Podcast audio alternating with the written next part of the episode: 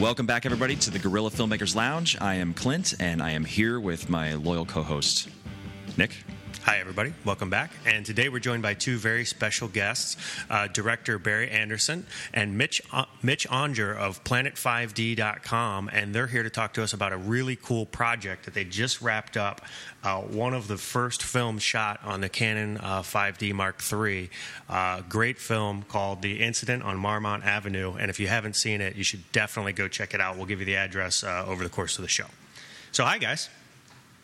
Hey, guys. Uh, you sound so thrilled to be here. Just waking up, right? And get some more coffee. Yeah. It's hot here in St. Louis. Oh, it's got to be. And, and and Barry, you're in uh, Minnesota. Minnesota, and actually one of the states I've never been to, Minnesota, and I've always wanted to go there. So, are you like in the what what area are you in? I'm just west of the uh, the Twin Cities. Okay, cool. I, I like to say I I I I um what call it? Keep uh, the farmland from invading the city. So one one direction you go, it's farmland. The other direction, it's city. So you're, you're I'm, the, I'm, the, last. I'm the last best hope for either one of them. Nice. That's awesome. We're all doomed. We're all doomed. Just, just kidding. So uh, why don't you guys uh, talk about where did the idea for this project come from, and uh, whoever wants to feel that one can can start with it. I'll I'll jump in on that one, and we'll let Barry fill in the details and and I could take up the whole podcast probably just by talking about that. But it it started when we very first went to see the Canon 5D Mark III the week before it was announced, and we were looking for something to do. We knew that. Uh, through the rumor mill that the some of the big guys weren't going to be making a 5D Mark III movie. So we decided we were going to be the first ones out of the box. And uh, we tossed some ideas around. Barry and his wife wrote the script, which is based on a true story that came from uh, uh, one of our editors, Chris Fenwick. And, uh, and so we decided to run with it. And it was, it was a crazy fast schedule that killed us. What was the schedule? How long did it take from the time you conceptualized the, the film to wrapping the edit and calling it done? Well, so the 5D Mark III was announced on March 2nd, so it was the week before that. So late February was when we first uh, came up with the idea.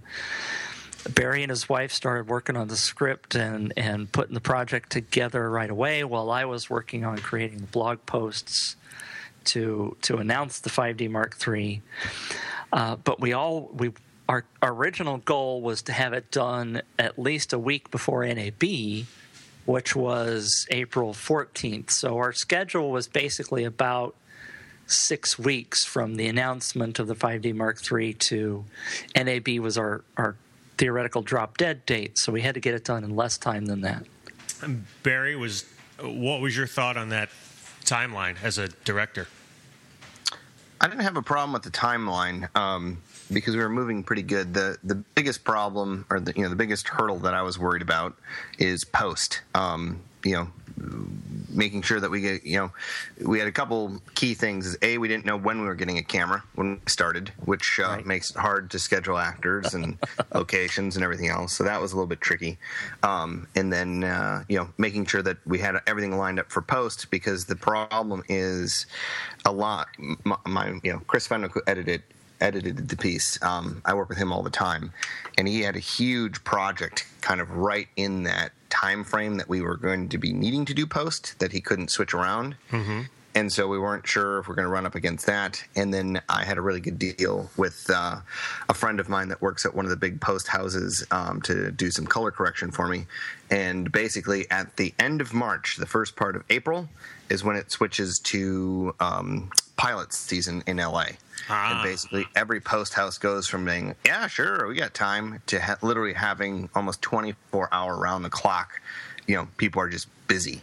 So we were running into some, you know, I guess extraneous problems that I was trying to deal with that you know made it a little bit more nerve wracking. So we worked with a few people that I haven't worked with before um, and whatnot, but it all it all came together great. But that was you know if I had to isolate the biggest problem. I was, worried about post because we knew right away that uh, we didn't have a, a, hard date to to deliver anything because we didn't know when the camera was coming, and uh, some of our regular people couldn't work for the entire project or at all. So we were finding new ones. Not to uh, uh, put the cart before the horse, but just since we're on the topic of post production, just out of curiosity, um, what did you edit this on? Was this Premiere? Was this Final Cut or Avid or? We did Final Cut 7, and the reason that we did that, we were debating between uh, Premiere Pro and Final Cut, but because we were going to be using multiple editors, um, you know, and everybody, you know, every editor I know has Final Cut, and not everybody has Premiere. Right. So we we decided to standardize our workflow. So no matter what kind of which area we went to, if it was a freelancer, if it was a post house, we knew mm-hmm. that we wouldn't be kind of re restarting the horse. We we went with Final Cut Seven just for that purpose. Okay, gotcha. All right. Um, so back to scheduling, and it's funny you say that for you know, one of the things that I think a lot of our listeners are going to be interested in because we have a lot of filmmakers in our audience, both experienced and amateur, and it's interesting to me. The one thing that I think people tend to most forget when they embark upon any sort of production is just practical time people tend to think like time in a vacuum, and it's interesting that as a as a director, you are already thinking, okay, is my crew going to be available when I need them? You know, six weeks ahead, whereas a lot of people are thinking two days ahead. You know, and that's where does it is that just from experience, Barry, or is that um, well, some might say experience, some might say paranoid. Um, you know, we've had problems in the past where you know you get someone lined up and then you know it's especially on smaller projects. You know, when you're doing a short film or you're doing a, a you know kind of a, a passion project where you're maybe not paying full day rates.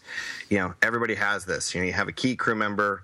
They're totally on board. You worked with them before, and then you know the day before the production, you know they're like, "Hey, I just got a call on a feature. You know, two and a half months, and we're going to Canada." And you're like, yeah, huh. you, you, can't really tell them no. Yeah, you can't be like, I'm gonna pay like $150, so you should probably turn down that $10,000 job to come work with me. Yeah. Uh, you know, so there's just little things that over time. So I guess, I guess, yeah, you could you could chalk it up to experience, but also, you know, this was, you know, a lot of times you're doing again an independent project where there's no studio, there's no, you know, there's no delivery date. You know, you're just going to finish your piece and then you're going to you know create your film film festival plan or whatever. Well, this was kind of like having a TV show. You know, well, we have a date we have to release on, and no matter how hard we have to work between now and then, it's got to be done. So it was a different for me. You know, having that sort of you know compressed time schedule. You know, I guess that's that's probably more where my brain was at. And uh, let's uh, talk about production for a little bit. First of all, it again, it looks it's an amazing looking film. Congratulations to both of you. It, it came out phenomenally. Um, the thing that obviously jumps out at me when I see it is the cast. Um, you know, great talented actors and recognizable actors. I mean, uh, anybody that's a fan of Lost is going to recognize uh, Ethan. William Ethan. He's yeah. such that a scumbag. He, plays such a great creepy guy, and he's uh, so funny in real life too. Is he really? That's yeah. that's awesome. I, how did um, how did the casting process go down, especially on a compressed schedule? I, I, in my experience, usually it's hard to get. You know, we always call it the work triangle. You know, cheap, fast, good. Pick two, and yep. so, so, to get um, talented actors in a tight schedule usually ends up costing a lot of money. So I don't imagine you guys had fifty million dollars for this production. So how'd you uh, how'd you pull it together? How'd you how'd you make it all work? Well, we um, I knew that we wanted to try to get some you know get some some recognizable talent, some really good you know actors for the piece. Um, and so what we did is I I've been going to Sundance the last few years, helping a friend of mine. Uh, he's got a big social media kind of influencer party that he runs. Um, I actually run for him, and I met uh, Heidi Levitt back in 2011, I think and I didn't really know who she was. She was she was there just kind of advertising. She has a um, an, an, app for actors to kind of you know. I'm not exactly sure all the things it does, but it's kind of like a community for actors to help them better connect with each other and Cool. get, get more opportunities. And so we just hit it off. We are just kind of chatting and whatnot. And you know, we took each other's you know contact details, like hey, whatever. And then uh, we are we are going going to do do this movie. I'm like, oh, I'll, I'll contact Heidi, and everyone's like, you can't you can't call Heidi. I go, why not? And they're like. You don't you know who she is? I'm like, yeah, it's the girl that you know we were sitting there chatting. They're like, no, no, she cast the artist, and she's Ah. like red hot right now in Hollywood. And I'm like, oh, like all right. So she's like one of the most in demand. So I called her up You're and like, why uh, don't I just play dumb and call her anyway? well, Yeah, I, I called her and I'm like, and she's like, "Who are you again?" I'm like, "Yeah, remember when we were sitting there?" She's like, "Oh yeah, I do." And uh, so she said, "Well, we're we're swamped," and uh, but she said, "Send over your script," and uh, we sent it over, and she's like, "You know, what? we like it." She's like, "I'll do this with one of my junior agents, and uh, we'll fit it into the schedule." And so she was a joy to work with her and uh, David Lowe, who was uh, uh, part of her staff. Um, they just they just liked the project and they kind of seemed to get what we were going for.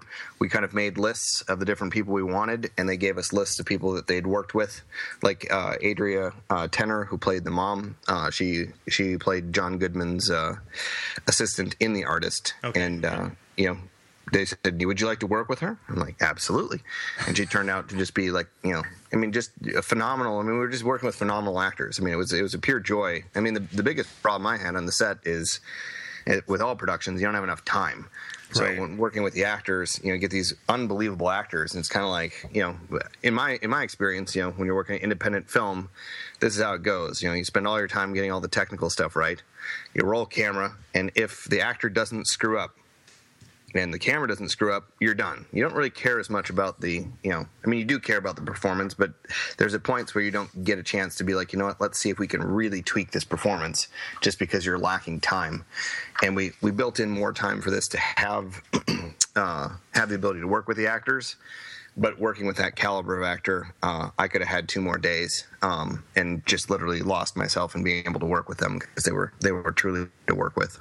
But we shot the whole thing in two days. Let's not forget that as well. Ah, so it's a 48 hour film. Something we Yeah. something we love. Well, and let, Yeah. let's talk about that for a second because I'm interested really in workflow, especially um, uh, Mark III workflow. Um, how challenging was it to uh, light this? And and I'm I, as you know we're watching it actually right now while we talk. I've got it on the iPad and I'm just looking at how beautiful it is. Um, what kind of gear did you bring to the shoot? What was your your lighting situation like, and what kind of challenges did you run into? And did you find some things were easier, some things were harder? What what was that like? Um, I could talk about. Let's do this. I, what we one of my goals on this piece was, yeah, we we were having things that not every filmmaker gets. I mean, we were working with a pretty unbelievable that you know, not everybody gets to to have money and the access to that. But we wanted to make this the sort of thing that a lot of filmmakers could wrap their head around. So we weren't using you know Hollywood gear. We weren't bringing in techno cranes. We weren't doing stuff. So we mostly shot it on tripods, a slider, and uh, my my personal Steadicam unit that I had a friend of mine operate for me, and that was pretty much our rigging. So we just which literally is had.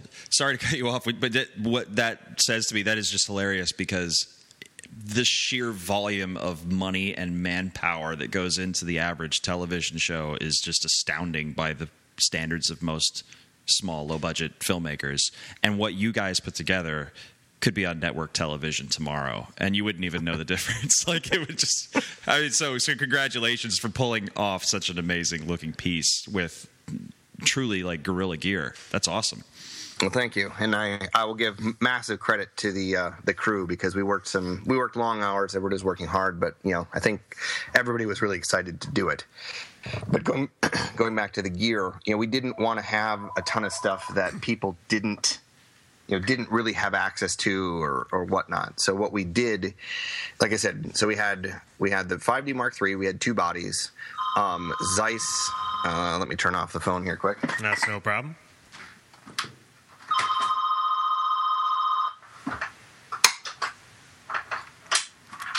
It's the directors union going, "Hey, you yeah, sorry, talk sorry about that. My, my agent's calling. Uh, we uh, so we we had the two 5D Mark III bodies. Uh, Zeiss is one of our sponsors, and they sent us a, a set of their uh, CP2 cinema lenses, which were an unbelievable joy to work with. I hadn't been able to work with them.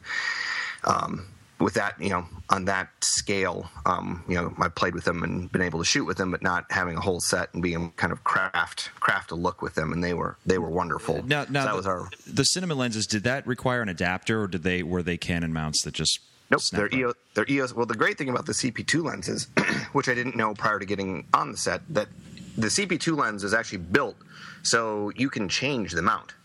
Like if you bought or rented them, you can change them hmm. PL or EOS, so they fit on any camera without having to get a different. Oh, I didn't know that. Okay. I, I, I didn't either. So, I, you know, I'm like, oh, well, we need the EOS ones. They're like, well, we'll have the EOS mount down there. I'm like, well, what do you mean? They're like, you can make it any mount you want. I'm like, well, that's a handy thing. Yeah. buy one lens and use it no matter what camera comes out. So I, I thought that was great. So that was our most expensive, you know, piece of gear. Why doesn't everyone do it that way? My goodness. I, I. Well, then then it wouldn't be proprietary, and they couldn't you know, I tell know. us. I know. Ah.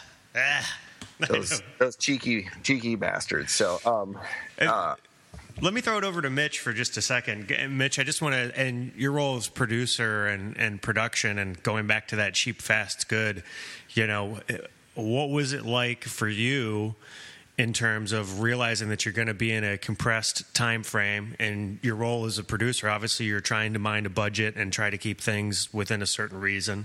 Um, how you know what was your experience like and and and where did you decide that it was appropriate to you know what what decisions for you were what decisions for you were like okay this is a decision worth my budget can go out the window or this is a decision where you know what we need to really stick to this and how do you just how do you make those decisions as a as a producer Well, it was my first production uh, assignment, so I had a lot of learning to do. Not to mention the fact that I wanted to watch Barry and Julian Lesueur, who was the director of photography, and the whole crew, and to learn exactly how the whole process worked. So I wanted, you know, wanted to go from start to finish. Most of what we did um, as as a learning process is, you know, with your little triangle uh, the schedule was paramount, and so if we if we'd had a lot more time, we would have maybe considered squeezing the budget a little harder. Uh, you know, not done certain things, but we had to get it done. And so that was that was really sort of the hardest thing for me was was trying to wrangle spending money versus well, if we don't do that, we're not going to meet our schedule. And and let me ask you this: This is just the larger question because as as I imagine all smaller productions are, and I know uh, Barry, I know you were a producer on this as well as director, so that uh, you guys can probably both speak to this. I'm sure, and we don't have to get into actual numbers here. As with any passion project, you guys probably had to go out of pocket on quite a bit of this to to get it done. So let me ask you this: Why do you do it? I know that's a big question, but, but why? You know, what's what's the reasoning to do all this? Um, well, I I can uh, you go, Mitch, and then I'll I'll, I'll wrap up that question. in, in my case, um, you know, I Planet 5D is my job, my day job, my evening job, my weekend job. And so what I wanted to do was to be able to promote Planet 5D as a D- DSLR filmmaker's resource. And so uh, my expectation was to say, look, you know, I co-produced this. Um, here's here's what we can do with a DSLR. It looks amazing. We've got a bunch of behind-the-scenes stuff that we're still trying to crank out to to get some some readers to come to the blog. So my my whole motivation was Planet 5D. Okay, that makes sense. And what about you, Barry? Oh, you already know the answer. I'm a filmmaker, and we don't have a brain. So I know. like a I just her- want to hear you say it because It's a I'm hero- right there with you. yeah, it's like I, w- I wish I would have been addicted to heroin as a child because it would have been a lot cheaper than being a filmmaker. um, it's it's a lifelong bug, and you know, like for instance, even people like uh, Chris Fenwick, our editor, they have a post production facility up in uh, the Bay Area, and they work on you know they're busy all the time, just flat out. They're super talented guys that work up there, and they work a ton on corporate stuff, and they're just you know they're doing quite well for themselves but you know there is a certain thing that when you're doing corporate videos or doing some of these things that you don't get to unleash that that creative bug And Right. so, you know, you can find those people, and you know, you know, Chris and Paul, who owns the place there. You know, I think they kind of, even though that I'm probably by far and away the worst paying client they have, they they tend to like me because it's you know once or twice a year you can kind of come up and put in a few extra hours, maybe work a weekend, you know, for cheap or free, and you get to you get to have that creative outlet on something that just accesses a different side of your brain than doing some of the you know You get a a lot of the work that people do on a day to day basis to pay their bills. you get a piece of art at the end of it. I mean, that's, Absolutely. That's the thing is your name is on a piece of art, and I, I think that's really you know, and I and I knew that's I knew that's what you were going to say, but it's true. I think we we all do this, and we all participate in filmmaking as a medium because we want to see that piece of art at the end. And when you see all those names and those credits go by, and I don't care if it's a short film or a feature film, you know, every single one of those names, that's why they do it. You know, is is is for that piece of art at the end. And granted, there's you know, like you said, I mean, there's the stuff you do to pay your bills and taking nothing away from commercial or industrial Oh, yeah. production or anything like that. Not at all. Um, but you know, to, to sit down and get to work with high caliber talent on on something that you guys crafted yourself, that's got to be the best feeling when you see it get out in front of an audience. Yeah, I can't. I, I have no complaints. You know, it's one of those things where I didn't know, you know, on the compressed time schedule and when you put it out there. I mean, the DSLR revolution, you know, isn't new. So, you know, are people jaded? You know, we didn't. Well, the nice part is this is actually a good story. The you know, both with Julian, uh, the DP, and uh, uh, Paul and Chris up at Slice Editorial. You know, it was funny because here we are working with a brand new camera. You know, we get it right off the truck. You know, we have a day or two some general test. But what's funny is we never once talked about the camera or issues or anything. We just made a movie. And then we're sitting in the editing and we're just arguing over edits and story and structure and all that. And we kind of lock it off. And then as we're doing our final render, we're like, we never once talked about the image quality. We never once said, "Oh, that's this." You know, it's now, you know, it's crossed into. Of course, this tool works. Yeah, and so it's, a, nice because kind of work. because it's a Canon. Yeah. that's why. Yeah, Nikon guys would be sitting there bitching about that equipment. yeah, yeah. Well, I, I can speak from experience when I, I decided when I was writing uh, the DSLR filmmaker's handbook, I'm like, well, I shouldn't just be a Canon guy. I should really buy a Nikon camera so I could talk about them the same. So I ordered my D300S, got home, literally took four video clips and looked at them like, this is so unusable. It's unbelievable. Packed it up, shipped it back, and been waiting for for a model of Nikon I can buy that you know I could legitimately swap between Canon and Nikon, and uh, I still don't think it's there. But that's my opinion. I'm gonna so. save. I- that, I'm gonna save that clip. And I just had the Nikon D4 here on loan for a weekend, and, and that dadgum thing is soft for a six thousand dollar camera. Huh. The the video is soft. Well, and that's what's we're we're in that. This is where the consumer wins. I mean, they're, they're, let those two giants battle it out, and I'm sure eventually Nikon will uh, will come out with a game changer, and then the Canon guys will be jealous for a while, and, and you know we win ultimately. Right. the end. Yeah, I was, gonna- I was going to say the more competitors we have as filmmakers, the better. Yeah. The- Right. absolutely the better. We do not want Canon to be the only uh, fish in the game, and I, I still think I've been saying now for a couple of years that I, I personally think that it's less likely to be Canon versus Nikon and more likely to be Panasonic or uh, Panasonic versus Canon, Yeah. or possibly even someone like Sony that uh, has a has a huge infrastructure. Nikon, in reality, is a pretty small company, and the engineering feats that go into these things, I'm not sure. You know, I'm not totally convinced they have the resources that some of these other mega companies have to do it. So, I'll, I'll stick with I think uh, Panasonic will blow by Nikon at one point, but that's that's my opinion. What's funny to me, and, and not to go down this rabbit hole much further, but just quickly, is how easy it was for them to actually revolutionize the entire industry once they decided to do it, and how it was Yeah. kind of an accident.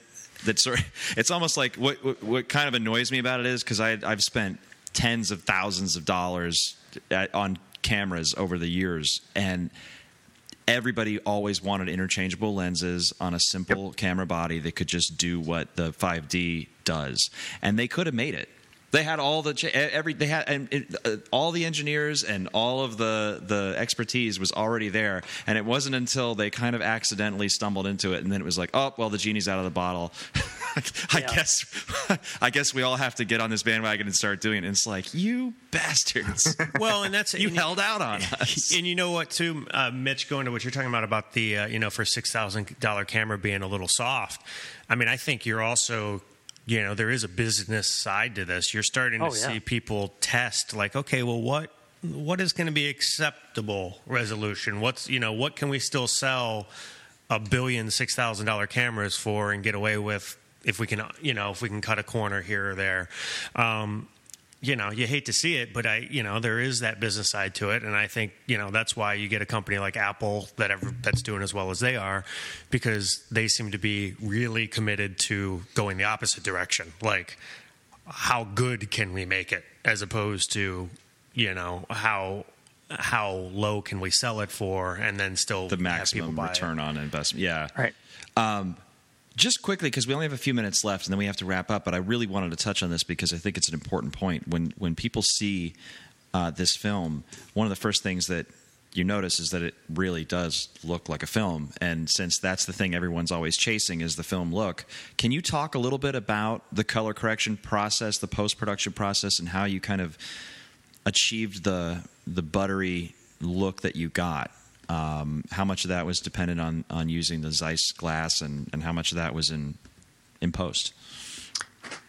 Oh man, that's a mathematical equation that I don't think any of us exactly know. I, I this is this is the pillars. This is what Julie and I talked about. Zeiss Zeiss lenses are, are gorgeous lenses, but they do tend to run a little bit cool. Um, and what we wanted to do is kind of when you watch the piece, we won't try to throw any spoilers out there. We didn't want immediately like if you're just kind of watching it we didn't want it to feel like you know like some sort of horror movie out of the gate or something. We kind of want to let people be like, you know, where is this going to go? So we didn't want to give it too harsh of a look. So we just want to kind of be kind of normal right off the bat, and then as the piece kind of builds, um, you know, you let your mind take you to places as opposed to us forcing the look on you. So I think the you know the how the the location that we chose, and then kind of how we chose to light it, along with the Zeiss lenses, gave us probably 70 80 percent of the look and then you know we went into post and they really were able to kind of you know even everything out and make it look great but we weren't it's not like we had a base and then we are like hey let's do the bleach bypass look and we were just stretching and pulling it was more just kind of a nice finessing uh, color session as opposed to you know we're really going to push push the boundaries here And and off. You know what? Actually, if I can just jump Oh, in sure. there, kudos to you um, for that because you just talked about your intent going into it and what you know what you wanted the the viewer to get out of it, and I think you nailed that. Like as I watched it for the first time, I definitely got that. There's an uneasiness feeling. yeah yep and you're like you know something's going to happen but you keep watching it going man where, where is this going? I, I can't is this going to you know you, you get that feeling is this going to be a horror movie? Is it going to be like where is it going? And i think that's pretty cool. I think I, I mean you give that sense of uneasiness and it's interesting how you talk about how that was intended from the very beginning. And i think that's what a lot of people especially beginning filmmakers lose sight of is intent from everything has to be purposed you know? You do Yeah. everything you do for a reason and you can't lose sight of that It's like it's like you don't become a filmmaker for the money. that, happens later if you're good. yeah exactly Even, eventually someone will, will realize hey i should pay you to do this for a living Quickly, uh, you mentioned that you had some behind the scenes stuff that you guys were working on. You'll eventually be putting that out there. Is that is that correct? Or yes Because I, I, I know that everyone who's listening to this is going to want to dissect this film and figure out how you pulled it off because it is that awesome. So, when uh, do you kind of have an idea of maybe in the next couple of weeks, or when when can people start looking for that, or, or where can they go, in other words, to find out more uh, about Well, Incident on Marmont? We did set up a link on planet5d.com. If you just go to planet5d.com slash incident, that's the homepage for everything about the movie. Uh, I am tweet uh, periodically putting out new posts about the behind the scenes stuff on the blog, but that one page has all of the links for for everything. Uh, I, I laugh about the behind the scenes stuff because it's it's sort of I, I, I've gotten frustrated because there's so much other stuff that I have to do and that Barry has to do. Once we got back to the real world, it was like we kind of got distracted Mm-hmm. and you know having to actually run the blog and make money and and make all the other stuff happen. It can't just be a, a, an incident behind the scenes thing. I've got a whole bunch of other stuff to do, so that's what's sort of slowed us both down quite a bit. It's it's funny how the the actual film gets made in 48 hours, but the, the behind the scenes stuff takes forever to get out, and, Right. and and that's pretty standard. You know, it's just Well, one of those things. you know, we we have a ton of material, and just getting through all the material and deciding what works and what doesn't work. And some of the stuff has to be approved, like with the actors in it. It has they have to see it before it goes out, and you know, all the semantics in the mm-hmm. background just slows a lot of it down. So, so people Mitch, could. Mitch, Mitch can say that it's a lack of time. I just decided that when DVDs came out, Hollywood enticed us to buy DVDs by giving us really spectacular behind the scenes videos. Mm-hmm. Then they decided, why are we doing these? We can sell the same DVDs and give you nothing, and we will gripe about it, but we'll live. So, you know, w- we shot everything, and now we're just deciding to be like Hollywood. We just won't bother to show anyone, and uh, and people will still watch it anyway. So. Well, there you go. That's awesome. So, uh, so Barry, uh, what are you working on next? What projects do you have coming up? Uh, well, as as everybody, um, working on a couple different projects. I'm trying to put together uh, a feature here that we're shooting this fall, and then I'm actually doing a really weird project. I'm doing a stop motion animation uh, a series of three short films with my daughter, um, and we've been working on it now for we've been we got everything built, and now we've just started doing all our tests, and we're done with our tests, and now we're actually moving into production. So I have a whole a whole series on sheep, and. Uh, I think it's going to be pretty pretty funny. That's Now, awesome. And if people want to see more of your work and learn more about uh, what you do, uh, where could they go to find out that information? You, uh, I have a, a really horrible website for myself, just barryandersson.com. Just Andersson has two S's, and uh, as I finish projects, I throw them up there. Um, but there's not. I need to actually put more up there. But I, you know, like everyone else, I'm busy doing other things. I forget to promote myself. It's busy making a living. Yeah. And don't forget about Barry's book. And yeah, you, go, you mentioned that earlier. Where can we get that book? Um, well, I don't know if there are there any bookstores left, so I guess I just have to default to telling everyone they can go to Amazon.com. It's called the DSLR Filmmaker's Handbook, and it's basically you know a complete A to Z guide with using DSLR cameras, and we try to give uh, readers kind of a, of any budget and or skill level kind of you know how little the baby step needs to be, or if you want to be a little bit more advanced, but. Uh, you know, I don't know what to say about my book, but if you go look at the reviews on Amazon, apparently we paid enough people to say nice things that it looks like it's a good book. So there you have Well- it, people. Those those are all paid. no, they're not. no, I always I, was I'll throw about in a plug because I've read just about every DSLR filmmaker's handbook kind of book on the market. And although I'm a, a friend of Barry's, I would tell you, even if I wasn't a friend, that it's the best book on the market. Awesome. Thanks well, so and we will definitely link to all of those in the show notes so that everybody can go check those out. And um, uh, and guys, we really appreciate you taking the time to be here today and, and talk to us a little bit about it. Can uh, as we wrap up real quick, I, I know that we didn't even cover this part, but you should probably tell people what this film's about a little bit. Should we go into that a little bit, or See, that's that's that's been our hardest question that we're asked because it's a short film and it's kind of it's almost a little bit it's not really Twilight Zoney, but it's like in any given kind of when you have a I guess I could say this: we we we put a piece together that we were open to be ripped about because it's complex enough where we let the audience kind of you know there's two different ways you can read it kind of as you're going through the movie. So depending on the choice the viewer makes, they will experience the rest of the movie Right. differently than someone who makes a choice to view it the other way. So it's kind of this. It's kind of a, for me. It's kind of like a almost like a college experiment where you're you know here. What do you think of this? And you show another person knowing that they're they're likely to view it the other way, and neither of them will will share the same viewing experience. Right. So it's kind of a fun, complex piece. But when you make it that ambiguous, then some people you know some people are bothered some people think it's genius you get a lot more kind of verbal response than just kind of a film that people like But I think so you know, you know what I think at the end though, that's better. You want response as opposed Right. to just because if I respond to something, I'm ten times more likely to share it with somebody else, and I think that's what you guys, you know, and and we got to wrap it up. But I think you guys, you know, that's this is a video that I I hope that people go out there and watch, and I hope they share it with other people because it's really worth the time, and I think it does make you think, and it it's it's well done. So congratulations, both of you. Thank you. Well, thank you so much. All right, guys, have a great day, and we will talk to you soon.